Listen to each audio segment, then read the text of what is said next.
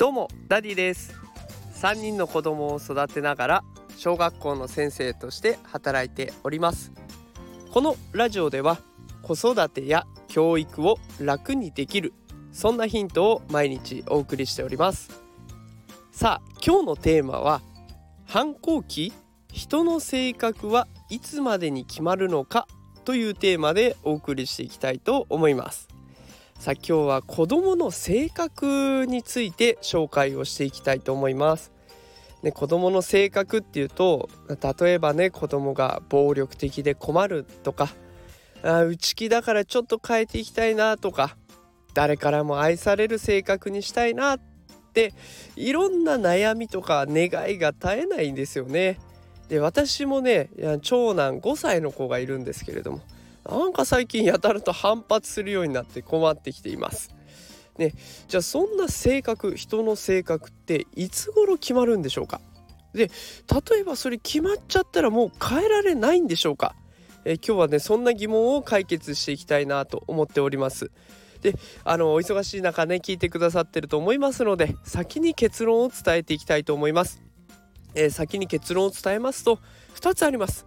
1つ目は人の性格は10歳頃までに決まる。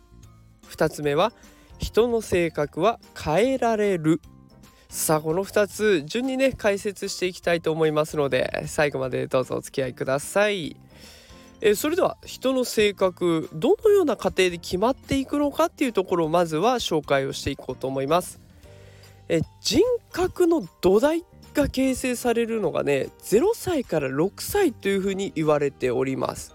でこの6歳までの間に人格の80%が形成されていくらしいんですよ。だから保育園とか幼稚園を卒園するまでにはもうほとんどの部分が形成されてしまうということになるわけなんですね。でどんな風に形成されるか何が原因になってくるかっていうと2つあって親や周囲から受けた言葉態度愛情親や周囲から受けたものが1つ目。で2つ目が友達とどんなおしゃべりをしたかどんな遊びをしたかっていう人との関わりが2つ目。この2つの要因があるそうです。でこの土台をもとにして10歳頃までプラス4年をかけてですね6歳から10歳の4年をかけて基本的な性格が決まってくると。こういう流れになってるらしいんです。でこの基本的な性格が決まるのは要は人間関係だとか教育とか経験値。これが性格を決まる上での大きな要因になりそれが大人まで受け継がれていくんです。もう一度ここまでの内容をまとめますね。6歳までに8割方完成して10歳までに残りの部分が完成されていくでそれが大人まで受け継がれていくよでその時の要因となるものは人間関係だったり教育だったり経験この要素が当てはまるうまくいくと前向きな性格になってくるというところになっていくわけなんですね。じゃあプラスとなる性格にするために親ができることって何かなって考えた時に3つの言葉があるんです。あ3つの言葉じゃないですよ。3つのことがあります。1つ目ポジティブな言葉かけ。2つ目子供のことを否定しない。3つ目のびのびと心に余裕を持てる環境を用意してあげる。なんかこれ 性格云々の前にどこの育児書でも書いてありそうですよね。ポジティブな言葉かけ。子供のことを否定しない。のびのびと心に余裕を持てる環境を用意する。でこれこんなのどこでも見れるんだけどじゃあ具体的にどんな感じなのっていうところ考えてみました。お茶をひっくり返しちゃった場面想像してみてください。いきますね。お茶を目の前で子供がひっくり返しました。悪い例いきます。なんでいつもお茶をこぼすの？本当にドジなんだから。もう二度とこぼさないでよね。もうこのフルコンボですね。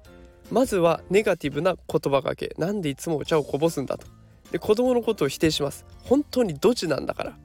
でその後もう二度とこぼさないでよねという脅迫。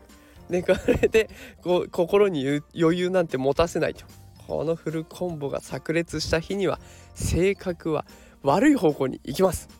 ね、だって失敗がね許されない環境になっちゃったらどうしたってビクビクこうビクビクしながら相手の顔色を伺っちゃいますよね。で自分の意見なんて主張できないし。でしかも自分が失敗を許されないから相手の失敗を許すこともできなくなっちゃうんですよね。だからこのフルコンボはやめましょう。でむしろねこんな言葉がけをしていくといいんじゃないかなっていうのも考えてみました。それじゃあいきますね。目の前でお茶をひっくり返しちゃいました。まずはお茶を運んでくれようとしたんだね。ありがとう、まあ、そういう失敗もあるよ。こぼしたら拭けばいいんだよ。一緒にやろうか。こういう言葉がけができたら最高かなと思います。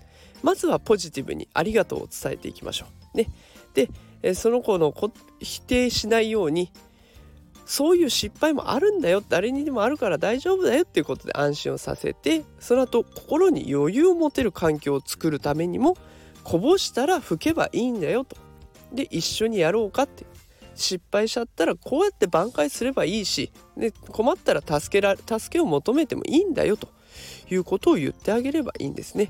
でこういうことが言えるようになってきたら、ね、子どもたちもゆとりを持ってで子どもたちもお互い助けてもらえるそれとか助けてあげられるそんな性格になってくるそんな状況になってきます。でなかなかこっちにゆとりがないとできない言葉がけではありますが、まあ、一個意識しておくだけでもねこういう言葉がスンと出てくると思いますので是非試してみてほしいなと思います。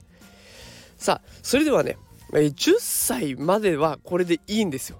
ただ問題はこれをお聞きのあなたのお子さんもしくはあなた自身が10歳を超えていてでも性格を変えたいとそんな風に願っている時にもう手遅れなのかと。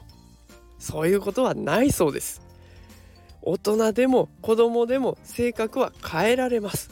でポイントは先ほど伝えた通り言動その周りの人がその子にその人に渡す言動だったりあと環境によって性格が作られるってここにポイントがありました。この2つを変えちゃえばいいんです。性格を変えるために3つのことを意識してみると良さそう。1つ目は付き合う人を変える。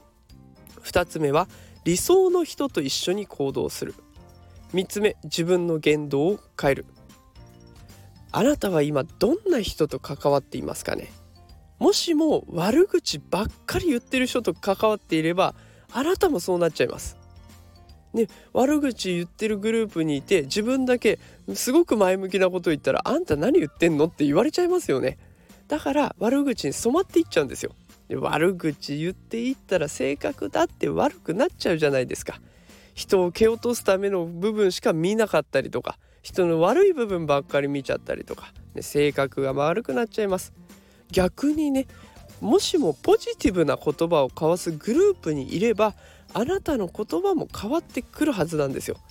前向きな言葉がいっぱい飛び交ってんのにいきなり「もうちょっと聞いてあのさあいつ最低なんだけど」みたいなこと言ったらですね「あんた何言ってんの？何カリカリしてんの?」って諭されますよね。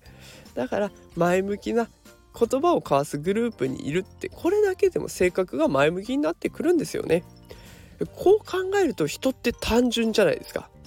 で子供の性格を変えたいって思ってる方がいたらなんとか説得しようとするよりもお子さんの環境を変えることに力を注いだ方がお得です。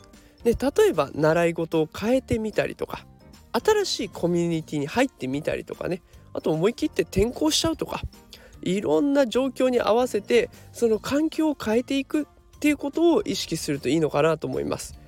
あの最近反抗期を迎えた私の5歳の息子にもねちょっとそろそろ習い事をやらせてみようかなとで新しいところに行ってでそこでね丁寧な言葉遣いだったりとかあと礼儀だったりとかねそういったところも学んでほしいなと思ってやらせようかと思っております。さあ今日は子どもの性格について紹介をしました。結論をもう一度おさらいしますね。えまずは人の性格は10歳頃までに決まるよと。でもその後環境を整えれば人の性格は変えられるよっていうところです。で10歳までに心がけたいことはポジティブな言葉がけ子供のことを否定しない。のびのびと心に余裕を持てる環境を用意する。これが10歳までに心がけたいこと。10歳以降で性格を変えるためには付き合う人を変える。理想の人と一緒に行動する。自分の言動を変える。これで10歳以降でも性格を変えていくことは可能になっていきます。